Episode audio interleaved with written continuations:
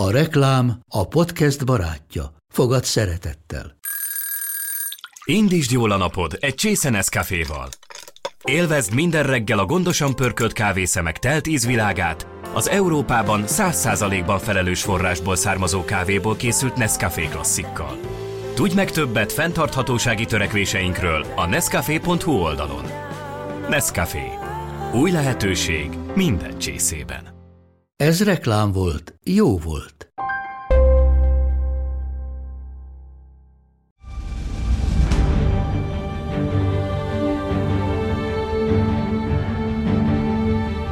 A magyar történelem bővelkedik nagy jelentőségű és nagy tetteket végrehajtó uralkodókban, majd később vezetőkben, ám persze akad sok gyenge, rossz döntések sorát hozó, vagy akár mások bábjaként táncoló első ember is. Ha mindegyikre nem is tudunk sort keríteni, a nagy magyar uralkodók sorozatban jó párral megismerkedhetünk. Nem csak azt keressük, hogy mit csináltak, hanem arra is megpróbálunk válaszolni, hogy vajon mitől voltak sikeresek, vagy épp miért vallottak csúfos kudarcot. Így talán rájövünk, hogy mi tesz valakit alkalmassá arra, hogy legyen szó bármilyen korról is, egy országot vezessen. Ez az Itt és Akkor podcast. Rédai Gáborral és az idők nagy kalandoraival. Amit mondunk, az történelem.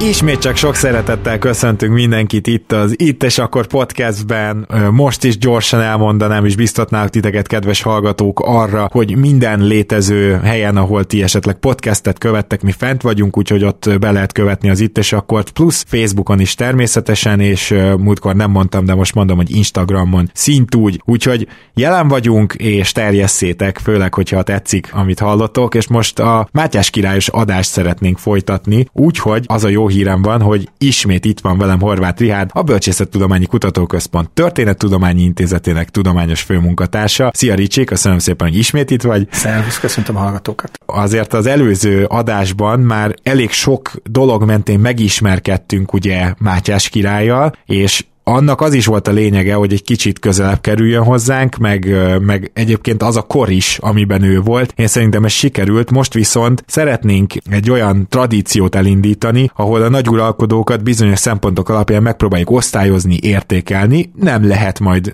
azt hiszem, hogy egyenlően mindig, de mégis egy nagyon érdekes dolog, és például a hallgatókat is előre biztatom arra, hogyha van véleményük, például biztos nem fog tetszeni az összes pontszám, amit itt kialkodunk, akkor írják le, hogy szerintük alacsony vagy magas pontszám, vagy, vagy, vagy éppen jó, akár ők is osztályozhatnak. Na de, ez azért is lesz tradíció, mert ez több uralkodónál, és akár később ugye mondjuk miniszterelnöknél, vagy ne adj Isten, és tényleg ne adj Isten titkárnál is, főtitkárnál is eljátszhatjuk. Ugye Mátyásról olyan szempontból sokat beszéltünk az előző adásban, hogy az ő személyiségéről mit tudhatunk, mert rengeteg ilyen mitosz maradt fent vele kapcsolatban, és szerintem annak is a végére jártunk, hogy miért is maradtak fenn ezek a mitoszok. Na de az első, amit most egytől tízig megpróbálnánk leosztályozni, vagy legalább beszélünk a témáról, az az, hogy Mátyás mennyire tudta maga mögé állítani az ország egészét, tehát az ország egyesítése, ami igazából még a mai napig is egy miniszterelnöknek is fontos feladata, teljesen máshogy, mint a középkorban, de szerintem ez például elég, eléggé korokon átívelő, hogy amit uralsz, vagy aminek a főnöke vagy, azt valahogy egyesítsd, és volt, aki persze ezt mondjuk a félelem útján tette meg, mások meg mondjuk propaganda útján tették meg, tehát hogy ezerféle módszer van, és a kérdés az, hogy Szerinted Mátyás ebben mennyire volt jó, mert példának okáért ugye majd a népszerűségre kit- külön kitérünk, de azt előző adásban is elmondtad, hogy nem feltétlenül volt ő népszerű, viszont mégis, mint hogyha sikeres uh, uralkodónak nevezted volna. Szerintem ez volt a benyomásunk az előző adás alapján. Igen, mielőtt a konkrét kérdése válaszolok egy picit, mondhatok előtte valamit röviden? Hogyne. Azért nehéz kérdés Mátyásnál egy ilyen pontszámos rendszer, mert amióta létezik lényegében internet, internet, ez nem tudom, 15-20 de már a tömeges internet. Szinte minden évben Magyarországon is megcsinálják, hogy kik a legnépszerűbb magyar politikusok, uralkodók, ilyen szavazás, ilyen internet Igen. szavazás. És én egyszer ennek utána néztem hosszú évekre visszamenőleg, és mint tudom, 14-ből 13-szor Mátyás nyert, vagy ben volt az első háromban. Aha. Tehát egy rendkívül magasra értékelt, most ha most képzen, kihozunk neked, 10-szer 10 százból kihozunk neki 62-t, hát akkor, akkor, akkor nekünk végig. Értem én. Nagyon vékony jégre készülünk rámenni. De aztán, aztán ugye a versenytársakat is majd sorra vesszük, és lehet, hogy egy harmadik Béla szintén egy nagyon magas pontszámot fog elérni, de lehet mondjuk, hogy egy, nem tudom én, egy második László meg nem annyira. Tehát, hogy ez... ez előre nem tudható. Ami a, a, a konkrétabb kérdésedet illeti, hát, hogy menjen az országok maga mögé. Ez Annyiban nehéz kérdés, hogy a középkor egészen említetted, hogy egy, egy politikusnak erre szüksége van. Igen. Igaz, a modern korban a tömegeket meg kell nyerni egy választáshoz, egy szavazáshoz, egy, egy cél érdekében. Ez teljesen normális a mai élő embernek. A középkor azonban gyökeresen másképpen működött. És ez Magyarországon ennek különleges szimbolikája volt, hiszen itt van nekünk a Szent Korona. Uh-huh. Akit megkoronáztak a Szent Koronával, annak a magyar királyság minden alatvalója engedelmeséggel tartozik. Tetszik, nem tetszik, szimpatikus, nem szimpatikus, teszi, amit tesz, vagy nem teszi, amit nem tesz. 1471-ben az úgynevezett vitézféle lázadás idején a lázadók megkeresték az akkor már idősödő Gutiország Mihály Nádort, hogy álljon a, az ügyük mellé. Akiről tudni, hogy a Nádor az tulajdonképpen a király utáni legmagasabb tisztség volt a középkori Magyarországon. Hát modern szóval kancellária miniszter, kabinetminiszter, tényleg a legbefolyásosabb emberek egyikét kell gondolni, hogy álljon az ügyük mellé, mert ha ő is melléjük áll, hát az azt demonstrálja, hogy tulajdonképpen a magyar politikai elit szembefordult a királlyal. Erre Gutiország Mihály Nádor azt válaszolta, hogy ezt nem teheti meg, mert Mátyást megkoronázták a Szent Koronával, és hogyha egy ökröt koronáznának meg a Szent Koronával, akkor az ökörhöz lenne haláláig hűséges. Hű. Itt az, a dolog szimbolikai, a Szent Koronának ez a kivételes ereje, tehát én nem fordulhatok szembe a királlyal, mert őt érintette a Szent Korona. Ebből a tekintetből semmi szüksége nem volt egy bármelyik magyar királynak, hogy ő dönt, és aztán a felé megyünk. Ugye a király tanácsban, amikor összeértek az ország vezető főpapja és az, az elit bárok egy-egy ügyet megtárgyalni a királlyal, akkor létezett a középkorban is szavazás, csak másképp működött, mint most. Azt úgy mondták a középkorban, senior pars, azaz a bölcsebb rész döntött. Uh-huh. Ez azt jelenti, hogy ha 14-en szavaztak, 13-an a király ellenében, király pedig fordítva, akkor az történt, amit a király szavazott. Aha. Tehát nem megszámolták a szavazatokat, mint a modern korban. Ez tulajdonképpen egy ilyen véleménynyilványtó szavazás volt, hogy tetszik vagy nem tetszik, de úgyis az lesz, amit én döntök. De cserébe a király élhetett azzal, hogy ha mondjuk úgy érezte, hogy a, az egész politikai elit egy másik irányt akar, akkor ő egy gesztus tehetett azzal, Persze. hogy tehát Persze. a kezébe volt ez az eszköz, és gondolom nem is volt hülyesség mondjuk azt megtenni időnként, Pontosan. hogyha, tehát azért maga ellen sem akart ő dolgozni, gondolom. Van egy régi mondás, azt hiszem, nem tudom, hogy kinek, kihez lehet kötni, de én egy püspök atyától hallottam, hogy olyan utasítást nem adok ki, amiről tudom, hogy nem hajtják végre. Aha. Ezzel csak magamnak ártok. Gondoljunk Mátyás esetében a legjobb példa erre az 1980-as évek, amikor pontosan szembe ment a magyar politikai elittel, hogy Corvinból utódot fölépítse a Corvin brandet, szabad Igen. szót használni, és nem is sikerült, mert a teljes politikai élet szembe ment fel, és ugye szembefordult a Corvinnal, amikor eljött annak az ideje. Tehát e tekintetben például itt nem sikerült ezt az úgynevezett maga mögé állítást, de annak dacára vég csinálta, mert hogy a ország érdeke, a dinasztia érdeke ezt kívánta. Tehát ez egy nagyon-nagyon érdekes kétoldalú kapcsolat. Igen, tehát minden politikusnak, és a király elsősorban politikus, ezt ne felejtsük el, szüksége van egy támogatottságra, Aha. de a középkorban még a pillanatnyi tömegtámogatásnak nincs olyan jelentőse, különösen nem a szélesebb néptömegek. A középkorban a politikai közvélemény az nem más, mint a nemesek. Nemesek és a főpapság. Tehát a, a jobbátság eszébe se hogy senki megkérdezni semmiről. De a jobbágyságnak sem nagyon jutott eszébe, hogy a véleményt mondjon, nem? Egyáltalán nem, már csak azért sem, mert föl sem merült benne, hogy neki van, lehet Igen. véleménye. Amióta a világ a világ, az uralkodó Isten kegyelméből uralkodik, az én uram az uralkodó kegyéből megkapta ezt a birtokot, amelyiken én élek. Nekem az uram engem megvéd, ezért cserében különböző járandósággal, robottal, adóval, ezzel, azzal. Tehát egy jobbágy azért lázadt fel, mert mondjuk a saját ura szörnyen kezelte, meg nem tudom, tehát de, ilyen van csak maximum. De ők is ismerték a Mária Teréziai mondást, hogy ha a birkát nyírni akarom, akkor etetni kell. Ja. Bolondok voltak a középkori urak a jobbágyaikat nehéz sorban tartani, mert ugyanis létezett a szabad költözés joga. Ja. Tehát fogtam magát, és átment egy másik úrnak a birtokára, aki esetleg mindenféle kedvezményeket adott. Aha, tiszta sor. Akkor fölkapott a nemes, tehát ha nincsenek adófizető jobbágyaim, akkor fölkapik az állam. Tehát ez, ez egy nagyon fontos egymásra utaltság. Ugye most ilyen szörnyűségnek képzeljük el a jobbágyi létet, azért csak egy apróság. A középkor, amennyire látjuk a magyar adózási rendszert, egy átlag jobbágynak az éves jövedelme körülbelül 3-7 százaléka ment el adóba. Aha Szerintem ma bárki aláírja az éves jövedelme, 3 át adóba fizeti, és aztán rendben vagyunk. Tehát azért mondom, ez egy nagyon izgalmas egymásra utaltság volt. Tehát itt, itt nagyon nehéz lesz számot mondani. Na jó, de azért van itt egy pár szempont, amit én összeszedtem. Az egyik az, hogy a Mátyásnak például a saját megkoronázásáig, amíg én nem is tudom, hogy addig királynak nevezhető-e, vagy uralkodónak, de király, király, tehát ki, királynak király, király, igen, csak még nem megkoronázott király, addig azért ő neki erőfeszítéseket kellett tennie, hogy nehogy gyorsan történjen vele valami. Ugye említetted, hogy a pipagyóralkodókkal általában történt valami, hát Mátyásnak azért meg kellett szilárdítani a hatalmát, és ebben ő meglehetősen sikeres volt, nem? Így igaz, pontosan. Tehát ugye mindig arról beszélünk, hogy Mátyáskor. Ez egy 33 esztendő. Gondoljunk bele Magyarország az elmúlt 33 esztendőben mennyit változott és Abszolút. Történt.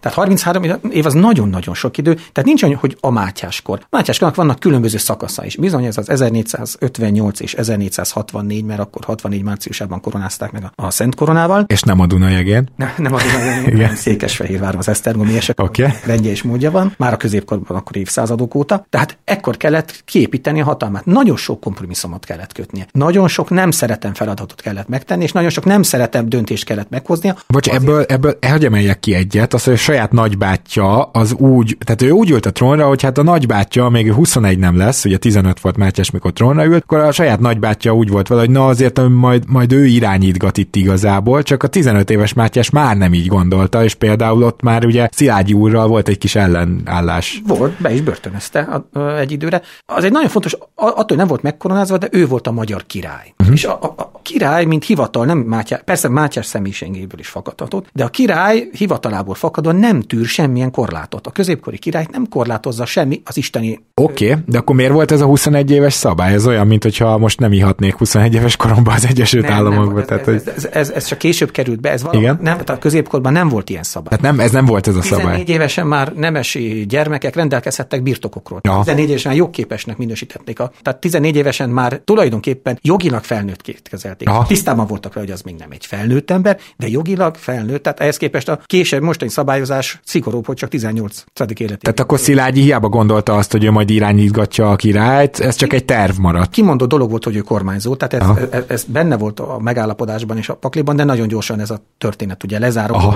De itt megint csak nem valami szörnyűség történt, hanem tulajdonképpen a dolgok szabályos rendje, a szokás joga a, a, nagyon kevés törvény volt a közép, írott törvény, sokkal kevesebb írott szabály, szabályozta középkori emberek életét, mint manapság millió-millió apró betű vesz minket körül. Középkorban viszont rettenetes ereje volt a szokásjognak. Aha. Így csináljuk évtizedek, évszázadok óta. A régi királyok így csinálták, a régi uralkodók. Így. Tehát ez az ennek egy nagyon-nagyon, azt hiszem, itt karácsonyban vagyunk, a családi szokások, hogy miért megyünk a nagymamához? Azért, mert mindig így szoktuk. Tehát, hogy ezeknek van egy nagyon erős kordában tartó ereje, a középkorban ez még különösen így volt. Tehát valóban az uralkodás első részében nagyon-nagyon sok kompromisszumot kellett megkötni, de ott is a cél az volt, hogy elérje a koronázás pillanatát. Onnantól kezdve egy egészen más Mátyást látunk 64 tavaszától, mint amit annak előtte láttunk, de hát meg is változott a helyzete, mert a Szent Korona fejére került.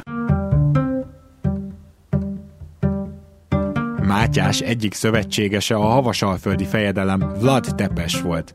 Igen, az a Vlad Tepes, akit leginkább szokás azonosítani Dracula gróffal.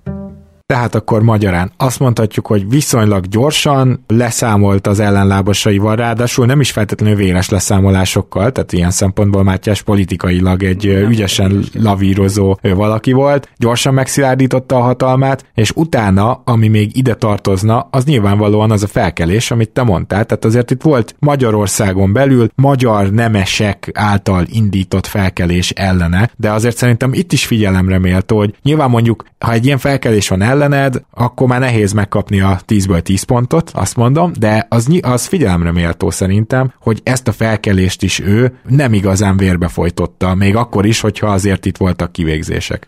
Hát ha az igazság hozzátartozik, legalább három nagy felkelés volt. 1459. Igen, Aztán ott mi történt? A harmadik Figyest meghívták a magyar trón, a magyar, a magyar politika elit német várában, az újlaki család rezidenciáján, és ezen is úrá lett Mátyás néhány hónap alatt, de egy felkelés megtörtént. 1467-ben Erdélyben volt egy nagy felkelés, az pénzügyi adózási pénzügyi. Na, ott például ott azért véresebben folytak le a dolgok. Véresebben, de az igazi főkolomposok, tehát a, a nagybirtokosok, akikről se, tudjuk és vagy sejtjük, hogy legalább hallgatólagosan együttműködtek a felkelőkkel, ők megúzták. Aha. Ők megúzták.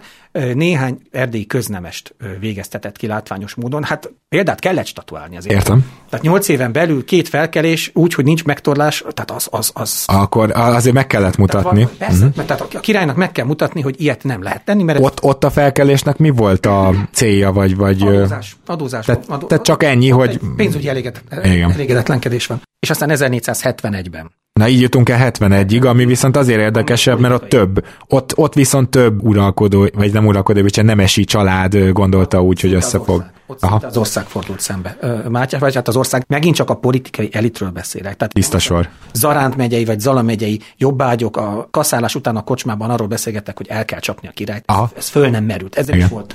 Tehát itt megint a politikai elitről beszélünk ö, természetesen. Utána viszont már nincsen. Uh-huh. Utána viszont már nincsen, hát másképp is működik a kormányzat részben. Tehát, már Mátyás reagált ö, ezekre a felkelésekre? Hogyne, hogyne. Mindig levonta a konzekvenciákat.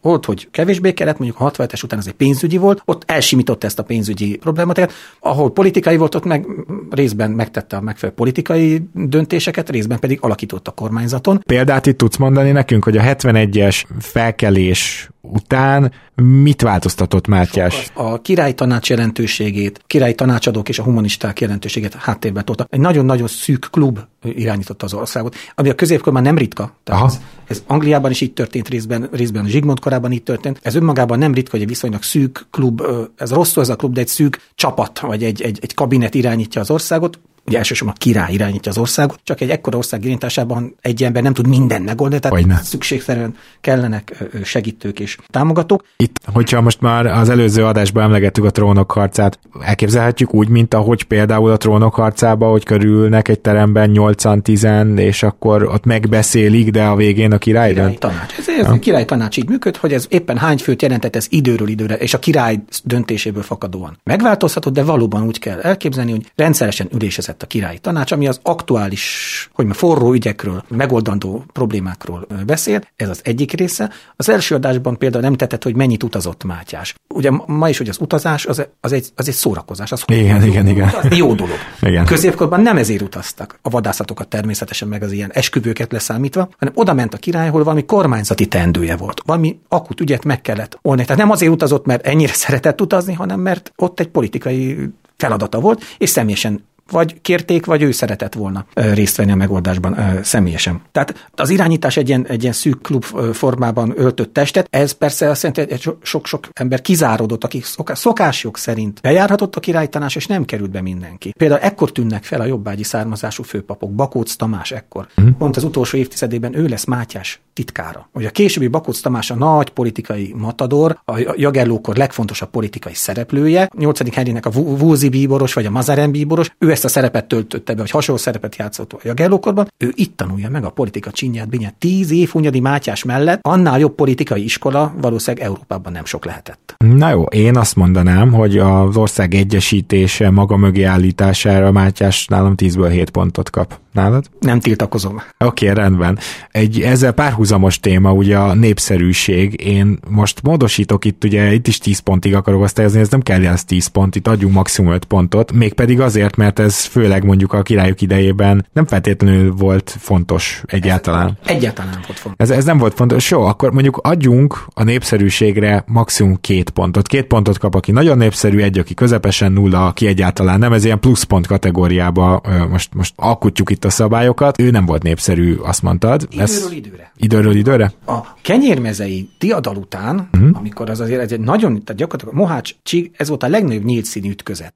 Mondasz egy évszámot? 1479. október. 1479. októberében, tehát... Tízezeres nagyságrendű török hat törbe Erdély területére, fosztogatnak napokig, és indulnak visszafelé, és akkor az Erdély és a Temesvárról érkező délvidéki hadakkal Bátori István és Kinizsi Pál legyőzik ezt a nagy hadsereget. Nagyon nagy veszteséget okozva a töröknek. Tehát ekkor egy, ennek Mátyás egy hatalmas hírverés csap szerte Európában. Aha. Küldi a híreket, küldi a... Tehát ekkor ő egy nép, Európában is népszerű, hiszen mégiscsak a pogány törököket győzte. Levertük a, a törököket, nem lehet ide bejönni. Biztos vagyok benne, hogy a nemzetközi diplomáciában és akár a magyar politikai elétben egy dicsőséges, hát még a király Aha, tette, megvédte a, a keresztény hazát a pogány támadóktól. Tehát voltak ilyen pillanatok is, és igen, voltak olyan pillanatok is, amikor mondjuk Bánfi Miklóstól, alsórend vagy Bánfi Miklóstól lényegében koncepciós pere elvette a birtokait, leváltotta a tisztségeiről. Tehát ez egy nagyon dinamikus, hiszen a később és a modern korok politikusai vannak jobb korszakaik, és vannak rosszabb, amikor népszerűbbek, amikor népszerű. Pláne ha valakinek 33 év adatik meg, az alatt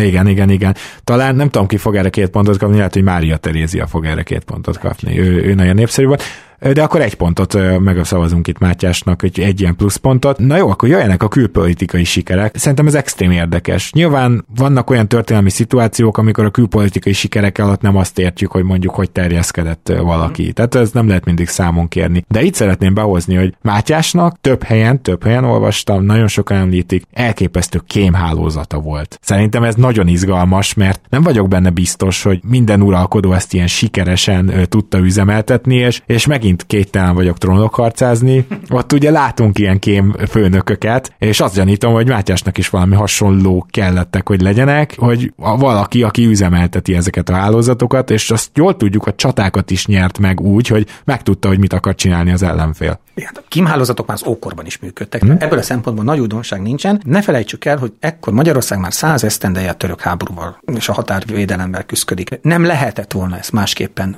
működtetni, ha nem tudják pontosan a törököknek a mozgását. Délvidéki, erdélyi városok levéltárában maradtak fönn száz erdélyi városoknak a levéltárában, hogy utasítják őket, hogy küldjék ki kémeiket mondjuk havassal a földre, és tapogatózzanak, hogy, hogy a török csapatok merre akarnak indulni. Tehát azt hiszem, egy, egy katonai szakember meg tudnám mondani, hogy egy ilyen hosszú frontvonalat tartani többé-kevésbé stabilan, ahogy ez meg is történt, ez nem lehet csak úgy, hogyha az ellenfelem mozgásáról pontos információim vannak. Megérkezik Aragóniai Beatrix Magyarországra, ezzel Mátyás feleséges, ezzel Mátyás akarva akaratlan is belecsöppen az itáliai városállamok közötti pápai állam, Nápoly, Milánó, Firenze közötti állandó politikai harcokba, hol erre, hol arra hajló politikai harcokba, hát ha valahol, hát Itáliában mesterfokon üzték a Aha. kémkedést, mérgezést, ez összes ilyen politikai intrikát, gondoljunk a Borgyák sorozatra, vagy bármelyik másik ilyen típusú történetre, tehát onnan is jöhettek, hogy mondjam, a know-how, a, a tudást meg lehetett szerezni. Aha. onnan is, tehát biztos, hogy nagyon magas szinten működött ez a rendszer, biztos, hogy rendkívül sikeres is volt, de azt hozzá kell tenni, hogy ez azt gondolom, ez nem hungarikum, ez működött. Az angol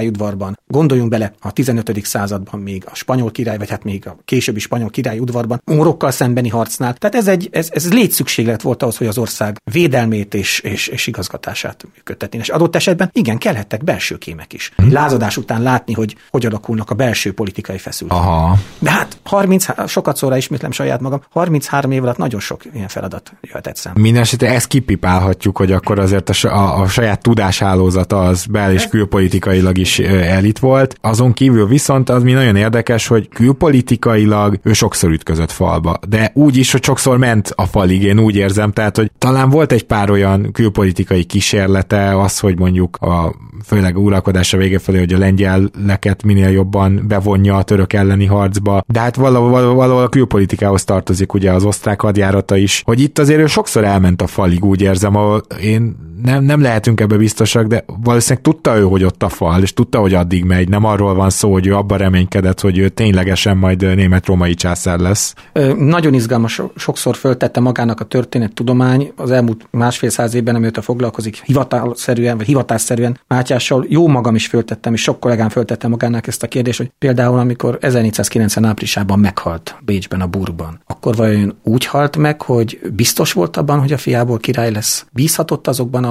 akik ott az ágya körül álltak, vagy a, a termekben ott ők vették, vagy, vagy rettegve halt meg, hogy nem tudta, hogy mi lesz. Ez, ez, erre nem tudok természetesen válaszolni. Miután a cseh háború nem volt eredményes, és harmadik Frigyes egy összeesküvést követően elkezdte viselni a magyar királyi címet is, amit Mátyás persze nem ismert el, a magyar király 1477-ben hadat üzent a német-római császárnak. Egy ausztriai villámháborút követően gyorsan béketárgyalások jöttek, a magyar királyság pedig kapott 100 ezer forint hadisarcot, hogy vonuljon vissza Hát igen, a falig elmenni például az osztrák háborúk. Azt a legvégsőkig e, megpróbált elmenni, hogy a fia trónutódását, hogy a Bécsújhelyi békét megváltoztassa. Ez volt a fő célja. Aha. Azt gondolta, a Bécsújhelyi Bécs és Alsa Ausztria elfoglalásával egy olyan zsarolási potenciál lesz a kezében, és tudjuk, hogy ezzel próbálkozott is, hiszen a Szentszéki követ 1488-89-90-ben itt volt Budán. Egy grafomán úriember volt, és szerencsére a jelentései nagy része fönnmaradtak. Aha. Úgy képzeld el, hogy leírta a tárgyalásokat, de úgy írta le, szinte két-három naponta küldte a jelentéseket Rómába, hogy szó szerint a király odafordult hozzám, és ezt mondta. És akkor oh. idézi a király oh. szavait. Nagyon izgalmasak ezek a levelek, nemrégiben összkiadásban is napvilágot láttak, tehát hozzáférhetőek. Ott az egyik alkalommal elmondja, hogy azt mondta neki a király, hogy ő hajlandó harmadik figyesnek felajánlani mindenféle ellentételezés nélkül az összes hódítást. Visszaadja Bécset, Bécsújhelyet, Alsó Ausztriát, az összes osztrák tartom és Tájországból, amit elfoglalt. Csak felejtse el azt a kis egyezményt. Pozsonyt is, Aha. Pozsony megyét, oh. még magyar területet is, csak azt a, azt a két mondatot felejtsük el, hogy ö, a kölcsönös örökösödés. Igen. Ez persze Frigyes például, na a kémhálózatok, Frigyes tökéletesen tisztában volt Mátyás egészségi állapotával. Aha. Az utolsó 6-8 hónapban Mátyás próbálkozott többször találkozni, vagy követekkel, vagy személyesen. Frigyes mindig halogatta. Jó, visszatérünk, visszatérünk, árta, hogy meghalljon Mátyás. Az tudta, igen. hogy beteg, tudta, hogy súlyos beteg, és tudta, hogy nem sok van neki hátra. Tehát ez is a, a politikai játszmák, ebben sem különbözik a, igen. A, a, az ókortól vagy napjainktól. Igen, viszont én azt gondolom, hogy külpolitikailag ettől függetlenül nem nevezhetjük kifejezetten sikeresnek. A hadászatilag sokkal sikeresebb sikeresebb volt ő az. sikernek. Ugye? Mondjuk azt, hogy ezeket a célokat legalább megközelítőleg el tudja hát, érni. A trónutódlásán az az egyik cél, az, az totál kudarc. Azt, az, az mellé ment, igen. Sikerült. De ezt leszámítva terület, az ország területi épséget nem veszélyeztette semmi. Ugye megint abban gondolkodunk, hát pláne, hogy egy háború vesz minket körül, hogy területfoglalás. Aki elfoglal más területet, az a sikeres. Egyáltalán nem. A, közé, a középkori államok, ha végig gondoljuk a 14-15. század történetén, dinasztikus háborúba kerültek, de területháborúban nem. Oké, okay, akkor mondok neked egy másikat, mondjuk, amit Csehországgal kapcsolatban történt. Az gyakorlatilag Mátyás Csehország országból területeket is szerzett, de azok sose tekintették igazán azok a területek, most így, jaj, most attól a magyar királysághoz tartozunk, mert szinte saját elhatározásból néha így lecsatolódtak, tehát ez Mátyás alatt is megtörtént. Igen, de cseh király lett. Még ha Igen. párhuzamosan Ulászlóval, a későbbi Ulászlónkkal, tehát két cseh király volt egyszer. E, e, ez egyébként hogy volt? Mert én ráadásul úgy tudom, hogy mind a ketten kölcsönösen elismerték, hogy ők cseh királyok egy idő után. Ugyanis, tehát, hogy ismeri el egymást két cseh király? Hogy a történet értető legyen, cseh Csehország voltak éppen két nagy ország rész. A Prága körüli klasszikus cseh területek, Igen? és a Brünn körüli morva területek. Igen. A cseh területek huszita, tehát egy eretnek vallást vallottak, míg a morvák katolikusok voltak. És az a két terület szemben állt egymással. A morvák hívták meg Mátyást, hogy kvázi mint egy protektor, és ugye Mátyás ezt ugye a Szent Székfejde közvetített, hogy kérem, ugye ez is egy politikai lehetőség. Ütőkártya volt. Igen, megírta a Szent Atyának, hogy én megvédem a keresztény hitet Csehországban. Aha. Ez is ugye egy keresztény fejedelem feladata. Na, tehát megválasztották Cseh királynak, és elindult a két fél között a háború. Először 1471 előtt Pogyebrád György volt, az korábbi apósa, Mátyás apósa volt a cseh király. Az ő halála után választották meg Ulászló királyt, aki később majd második Ulászló néven Magyarország királya is lesz. Tehát ő már 1471-ben, ha már szabad egy kicsit, csak egy fél mondatot a jagelokról, akit mi Dobzse Ulászlóként ismerünk, a Pipogya ügyetlen Dobzse Ulászló, 1471 óta ült a cseh király trónján. Ez azt jelenti, hogy 1471-től 1516-ig volt Csehország királya, ez 45 esztendő. Hát egy Pipogya uralkodó 45 évig nem vezet el egy középkori királyságot. Aha, értem. Tehát egy mellékszál, ez most, ez most messze vezet Mátyástól. Na jó, de Mátyás akkor mondhatjuk, hogy elérte Csehországban a céljait? Hogy fel tudta Csak használni? Lett, tehát Igen. háború volt, és a háborúban nem tudtak, senki sem tudta másikat legyőzni, és ekkor állapodták meg, hogy rendben van, elismerjük mindkét fél a saját területén cseh király, és mind a kettő a másik cseh királyságát is elismerte. Ez Ugyan nagyon fontos jelentősége van, mert a cseh király a német római császári hét választófejedelem egyike. Aha. És itt jött a következő politikai játszma, hogy harmadik Figyes császár, ugye két választófejedelem nem lett a király, egy, egy szavazati jog. Persze, a szavazó és először Ulászlónak adta a szavazati jogot. Később ezt aztán változott. Tehát ez, ez már ilyen európai szintű nagy politikai játszma volt, azon túl, hogy a mindenkori magyar királyság érdekei is hogyan alakultak. Jó, én Mátyás külpolitikájáról most hirtelen így ennyit gondoltam. Én ezek alapján mondjuk egy hat pontot adnék a tízből. Kevesebbre gondoltam, hogy kevesebbet fogok adni, de fel, felvittél. Lehet hetes is? Ha már mindenképpen pontozni kell. Jó, jó, rendben van, akkor itt fel is írom, hogy erre hét pontot kapott. 1482-ben Mátyás ismét hadat üzent harmadik Frigyesnek, és ekkor már egészen Bécsig ment, amelyet 1485-ben el is foglalt, majd 1487-ben a császár kedvenc városába, helyre is bevonult. És akkor a következő témánk, ami alapján Mátyást megpróbáljuk még jobban megismerni, és egy picit a jelentőséget is leosztályozni. Arról sokat beszéltünk, hogy most, most nem biztos, hogy kell a hadi sikerek, területszerzés vagy az ország megvédelmezése. Itt a legnagyobb kérdés azt gondolom az volt, amire te választottál, hogy a török elleni védekezést Mátyás jól csinálta el, mert ez az, amit az utódai sokszor kritizáltak, hogy ő csak elodázta a dolgokat, tehát akkor a te véleményed szerint maximálisan kihasználta a lehetőségeit. Amit abból a helyzetből azzal a hadsereggel, azzal a katonai gazdasági erővel lehetett, én azt gondolom, hogy irreális lett volna a Balkán felszabadítása a 15. század második. Azt viszont erősíts meg, mondhatjuk, hogy Mátyás hadi sikerei azok úgy történtek, hogy ő mindig addig a nyújtózott, ameddig a takarója ért, addig viszont konkrétan mindig kinyújtózott. Igen, de ez azt gondolom, ez a reálpolitika tökéletes felismerés. Tehát nem ideálokat kergetett, vagy, vagy lázálmokat, vágyálmokat, hanem a valóság lehetőségei között maradt mert én ezek alapján neki tízest adnék. Én is megadnám. Azt gondolom, hogy ő itt maximum pontot kell, hogy kapjon. A következő akkor, ha már volt külpolitika, nem írtam kell fenn külön, de most létrehozok egy ilyen ilyet is, hogy a belpolitika, nyilván az ország egyesítésében erről uh, beszéltünk, arra vagyok én kíváncsi, de, de végül is van egy ilyen kategóriánk, tehát hogy milyen jelentős előrelépés mutató változtatásokat eszközölt ő a magyar belügyeken belül. Kérdése kérdése válaszolok. Kell-e vajon a középkorban egy középkori mi fejlődésben, GDP növekedésben, gazdasági növekedésben gondolkodik. Igen, igen, igen, igen. A középkorban nem ebben gondolkodtak, a középkorban béke legyen, uh-huh. rend legyen, a törvények és a szokások szerint működjön az ország. Tehát minél régebb óta történik egy folyamat, annál értékesebb. Igen, csak azért egy király törvénykezik. Tehát ezeket a... mert, mert mindig vannak pere, peres, kisebb, nagyobb peres ügyek. Világos, az, az, de a, mi is pereskedünk, a modern ember is pereskedik, tehát, és ez nem változik. De például, hogy ennyi tallér az adó, most már 150 éve, az egy érték. Nem azon, na most emeljünk 3%-ot, mert nagyobb lesz a bevételünk. Persze, ha háborúzni kell, akkor jönnek a rendkívüli adók, hiszen a háborúhoz akkor is pénz kellett, mint a modern korban. Tehát a középkorban a régiség és a változatlanságnak volt igazán értéke, ellentétben a modern korral. Mi mindig fejlődünk, növekszünk, napszunk. Tehát pontosan más sróf, ellenkező srófra járt a középkori ember, hogy amikor 1467-ben említettem,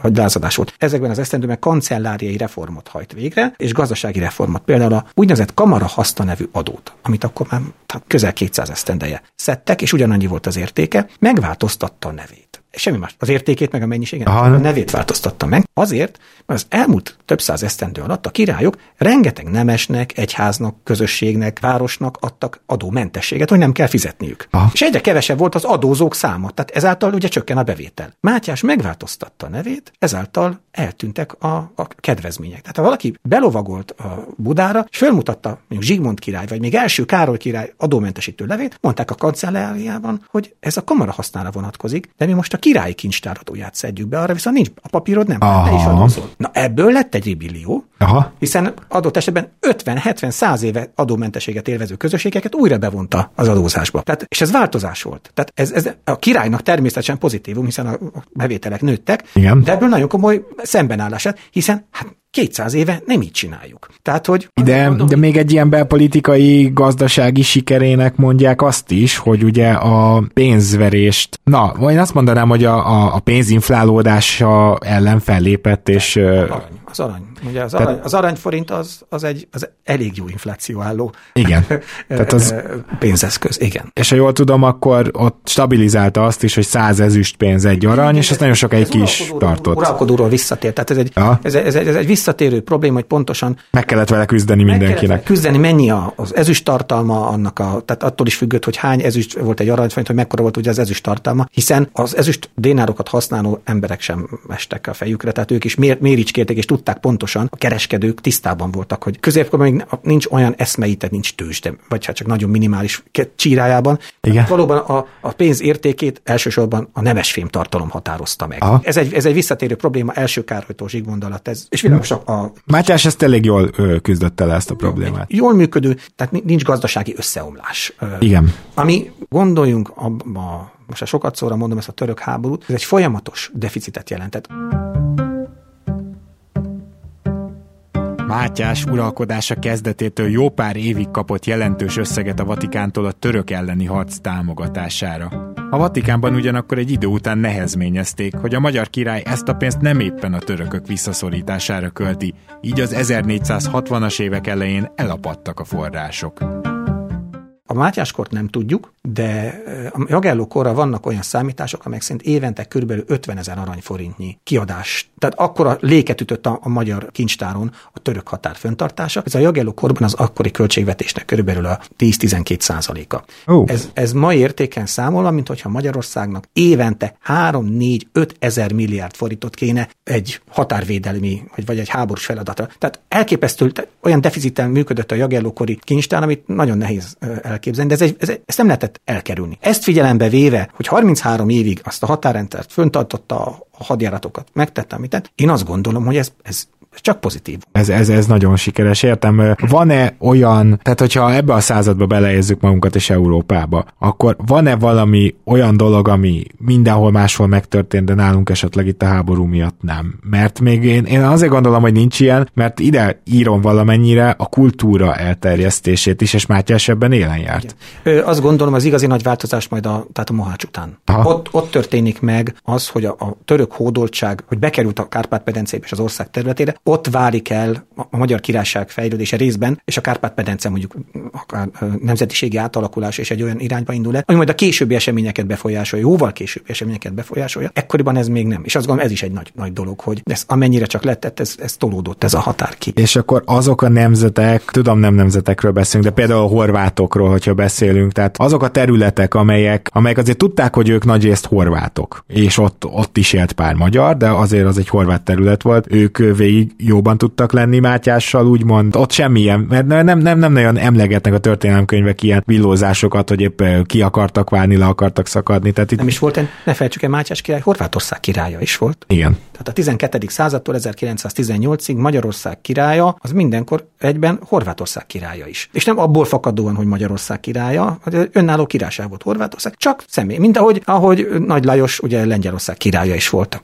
egy rövid ideig. Na, ezt csak azért kérdeztem, mert itt, itt sem számolhatunk be semmi olyanról, ami belpolitikai kudarc. Mert akkor én azt mondanám, hogy még hogyha valami nagyon nagy bravúrról, vagy hatalmas előrépésről nem is beszélhetünk, az 10-ből 9 pontot itt is kell adnunk Mátyásnak. Ismétlem, ők nem is vágytak előre. El, kétségtelen, igen. Békés életük mederben tartása volt a, a fontos. Jó, akkor viszont beszéljünk egy picit arról, hogy milyen volt példaképként. És itt is szeretnék akkor megkérdezni erről, hogy középkori királynak kellett-e valamennyire példaképnek lenni. Én azt gondolom, hogy emberileg biztosan igen. Úgy értem, hogy, hogy egy példaképre valamennyivel jobban fel fog nézni az udvar, a nemesek, tehát ez egy olyan igazság, ami most is igaz, és akkor is igaz volt, de egyébként pedig számított-e valamennyire az, hogy mennyire példás életet élt? Ugye alapszá, jó főnök mindig példakép is. Aha. Ezt ugye általánosabban hozzá lehet tenni, de hát a a magyar király, és általában az európai királyok Isten kegyelméből uralkodnak. Ő tulajdonképpen Isten is isteni képe, és azokat az erényeket, melyet az Istenhez kötött a középkori ember, nagy lelkűség, szeretet, megbocsátás, azokat az elvárták. Rosszul az elvárás, mert ez megint egy modern, hogy mit várunk el mondjuk egy politikustól, vagy egy egyházfőtől, de ez a modernkor. Tehát neki ezt személyéből, tisztségéből fakadon. Tehát egy, egy, egy király az, az, az nem csak egy világi tisztségviselő, hanem az valami misztikus, spirituális feladatai is van. A szakrális, szakrális jelkép is egyben a középkorban különösképpen. Mm. Hát gondoljunk bele, még most is harmadik Károlyt érsek fogja megkoronázni, és tehát még most is a 21. században ragaszkodunk ahhoz, hogy egy király koronázás az, az tulajdonképpen egy egyházi szertartás keretében történik, és hát ez a középkorban aztán ez még elválaszthatatlanabb volt. Tehát ebből a tekintetből ez egy teljesen természetes, de nem egyedi. Hmm. Tehát ez nem Hunyadi Mátyásra vonatkozik, ez ugyanúgy Zsigmond királytól, vagy első Edvard angol királytól is. Azért ennek akkor valamennyire igenis meg kell felelni. Én azt gondolom, hogy egy, hogy egy olyan király, aki teljesen vállalhatatlanul viselkedik, az valószínűleg nem nyerné el akkor a királyi rankhoz társított szakrális képpel járó elismerést. Igen, a vállalhatatlan királyok előbb-utóbb eltűntek a történelmben. Meggyilkolták őket, baleset érte őket szerte Európában. Tehát igen, tehát van, ha valaki egy ország király, akkor egy bizonyos normákat szem előtt kell tartania. A hangsúlyokat természetesen mindenki egyénre, személyiségre, meg országra, meg szokásokra hangolhatja, de az alapvető feladatoknak és alapvető elvárásoknak meg kell természetesen felelni, és azt gondolom ebben teljes mértékben. Példakép, hogy ennyit utazott, sokkal többen, sokkal többször láthatták. Aha, na ez, ez jó, nagyon jó szempont. Olyan megtörténhetett a középkori Magyar Királyságban, hogy valaki úgy éri le az életét, hogy a egész életében nem látta a Magyar Király. Aha. A nevét tudja, mert a pénzen ott van, a, meg tudja persze, hogy ki a király, de ő nem látta. Mátyást sokan sok felé láthatták. Aminek természetesen az, hogy egy királyi csapat, egy kíséret elvonul, megszáll, ott van, annak a közösségben természetesen. Kijött a nép az utcára, nem? Tehát ez persze, nyilván persze. így történt. Ma, ma is kimegy. Ha igen.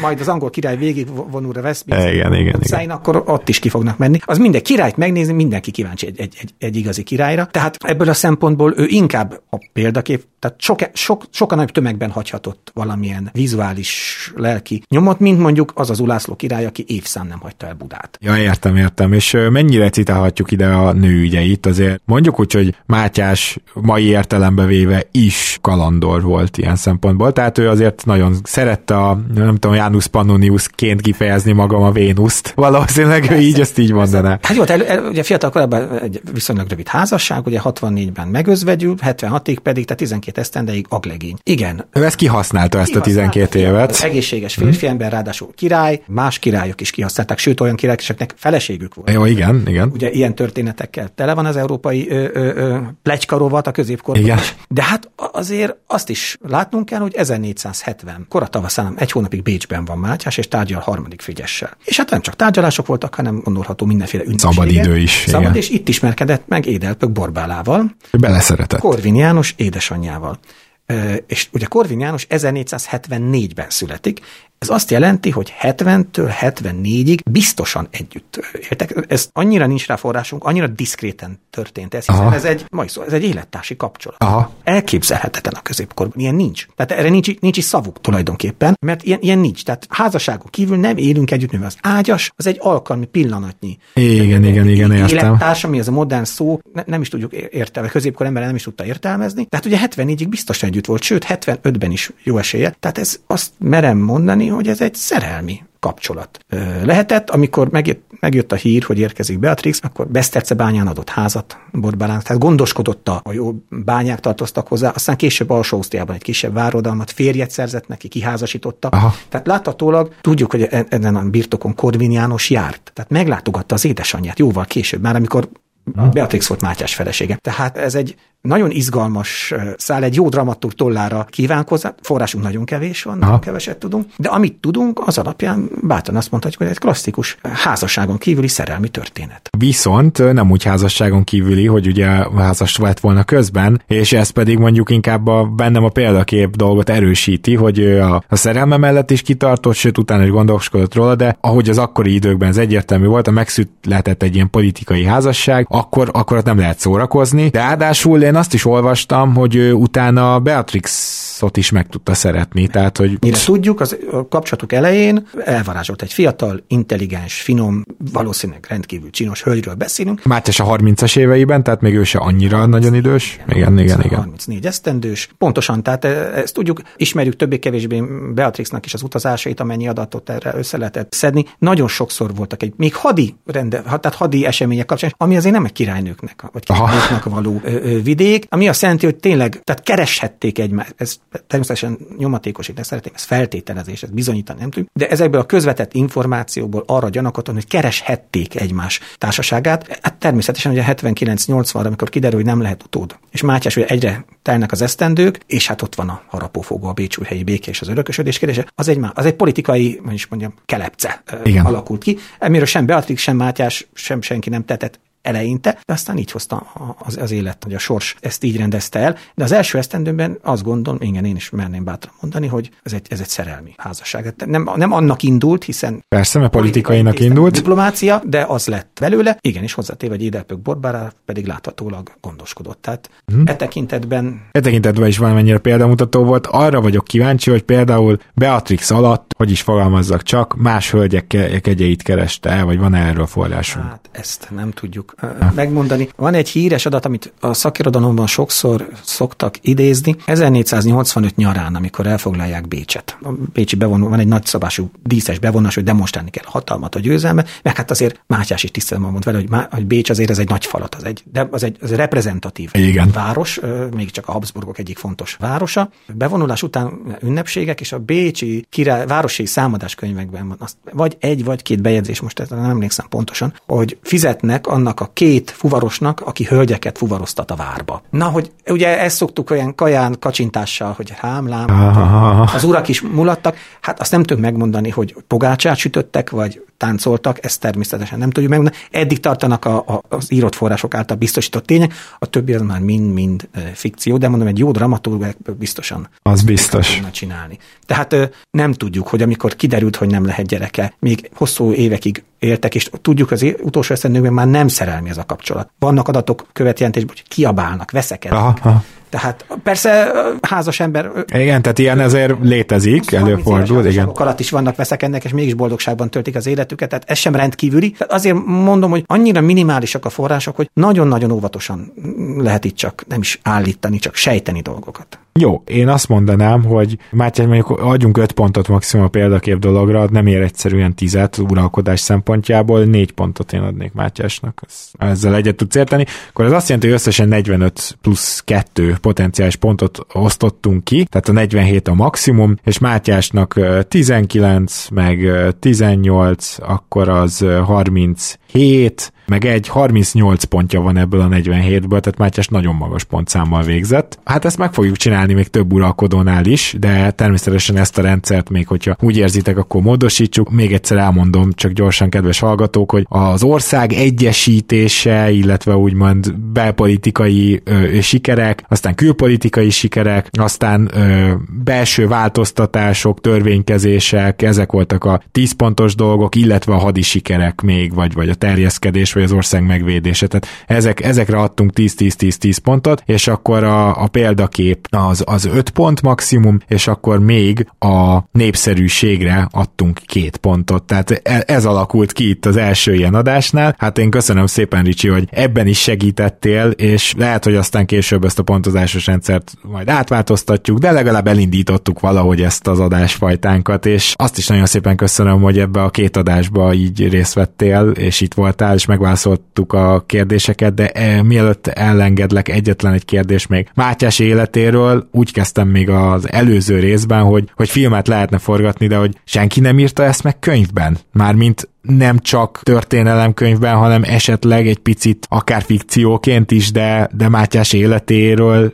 nem tudunk olyan könyvet olvasni, ami, ami végigveszi őt az elejétől a végéig. De főleg a 19. században, 20. század elején Harsányi Zsolt, Matthias Rex vagy Mátyás király című regénye. Ámbátor abban igazad van, hogy a jelentőségéhez, a fordulatos életéhez képest alul reprezentált. Tehát Nyugat-Európában nálánál sokkal kisebb jelentőségi uralkodókról is 20-30 évente rosszul, de lehúz egy bőrt a, Igen igen, igen, igen, értem. A tudományos fantasztikus, vagy a, vagy a, vagy a, vagy a népszerűs irodalom művelői, hát annak én bevallom férfi, nem tudom az okát, hogy, hogy emögött mi állhatott. Biztosan hozzájárult a 1948 és 90 közötti időszak, az nem kedvezett az ilyen típusú. Aha, aha. De 1945 előtt sem roskadoztak a könyvespolcok. Aha. könyvek, és hát 90 óta mégiscsak eltelt bő három évtized, és, és akkor sem. Most tartunk ott, hogy készül egy sorozat. Igen, én is úgy tudom, hogy valami előkészületben van, de hát hát ez még igen. Tehát ezt mások is észrevették, hogy meglepő. De Hunyad most egyébként sok jelentős magyar uralkodóról nincsen. Talán az egyszem Szent István, Szent László, akik Aha. még viszonylag jobban állnak ezen a téren, de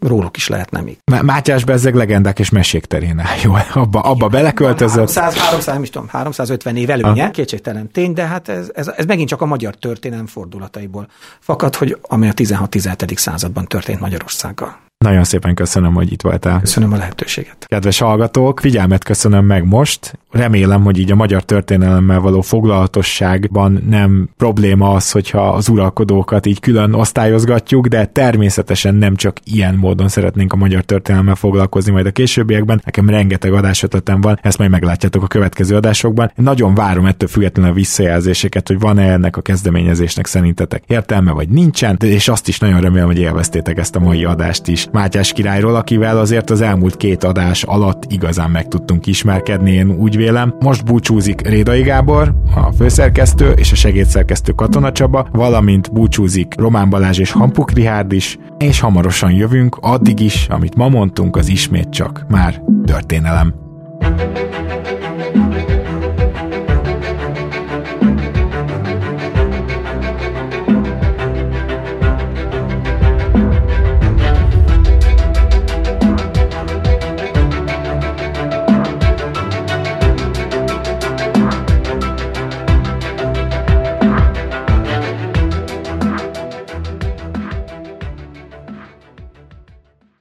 Ha más podcastekre is kíváncsi vagy, hallgassd meg a Béton műsor ajánlóját.